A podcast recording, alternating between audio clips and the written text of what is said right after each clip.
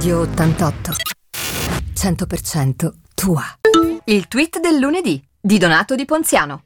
Cari amici di Radio 88, eccomi qua con il tweet del, del lunedì.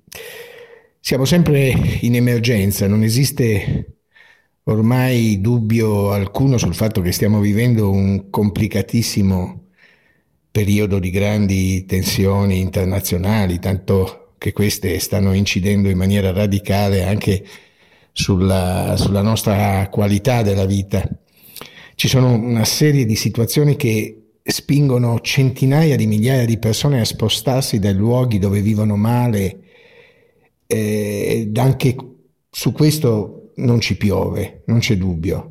D'altronde, e voi fareste diversamente se in un posto dove vivete eh, la qualità della vita non è sufficiente per garantire eh, il sostentamento, il cibo, l'acqua, la tranquillità ai, ai, vo- ai vostri familiari, a voi.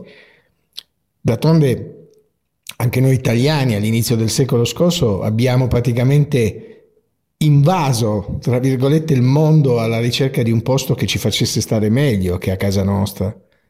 Noi parliamo di questo di, di, di, di fatti oggettivi, Aggiungo che l'Italia rappresenta geograficamente il primo punto di approdo eh, per chi si muove verso l'Europa, chi deve andare verso, verso nord.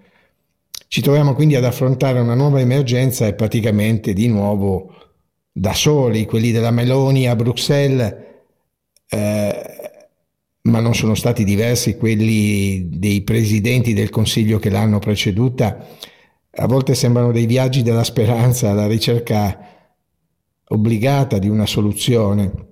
Si parte, si discute, si ricevono rassicurazioni, si dichiara il ritorno a casa che le cose cambieranno, ma poi non succede mai nulla di veramente nuovo.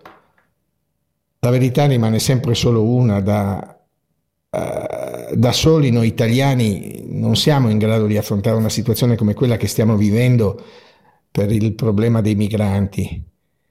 Quindi il motivo principale per cui l'Italia non può fare a meno degli aiuti da fuori è semplice. La nostra è una penisola con oltre 7.000 km di coste che rappresentano o dovrebbero rappresentare la frontiera sud dell'Europa.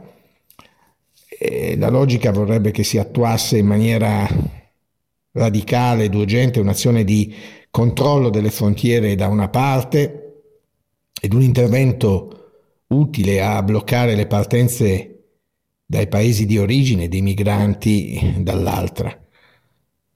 Allo stesso tempo non si può solo chiudere o bloccare, è necessario aiutare, è necessario far crescere l'economia delle nazioni africane che molto spesso nella loro storia facciamo finta niente, a volte sono state saccheggiate dei loro, dei loro beni, delle loro risorse proprio da noi occidentali.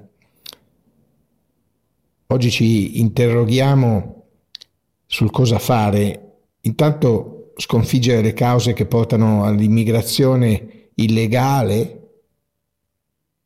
quella che non ha veramente e nessuna ragione deve essere il nostro principale obiettivo.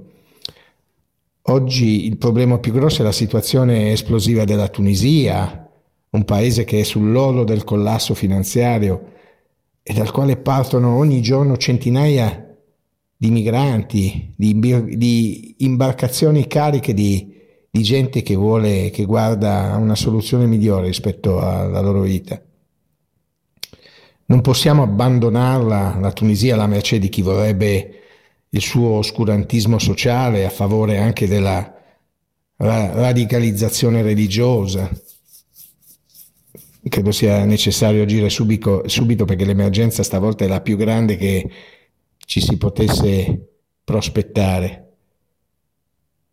Il nostro ministro degli esteri Tajani chiede al Fondo Monetario Internazionale un piano Marshall a favore dell'Africa. È un concetto inappuntabile, però è incredibile come noi italiani si sia sempre con l'acqua alla gola e ci si debba invece auspicare che debba succedere per gli altri quello di cui teoricamente avremmo bisogno invece noi, perché anche noi avremmo bisogno di un, pan, di un piano Marshall per la nostra economia.